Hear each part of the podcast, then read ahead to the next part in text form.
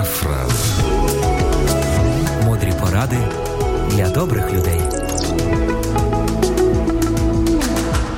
Учень прийшов до вчителя і запитав його: Вчителю, скільки друзів повинно бути у людини? Один чи багато? Все дуже просто, відповів учитель.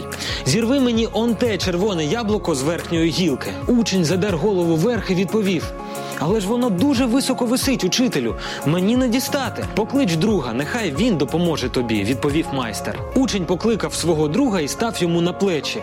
Мені все одно не дістати, учителю, промовив засмучений учень. У тебе більше немає друзів? посміхнувся учитель. Учень покликав ще приятелів, які крекчучи стали підійматися один одному на плечі та спини, намагаючись побудувати живу піраміду. Але яблуко висіло занадто високо. Піраміда розсипалася, і учень так і не зміг зірвати жадане яблуко. Тоді вчитель покликав його до себе.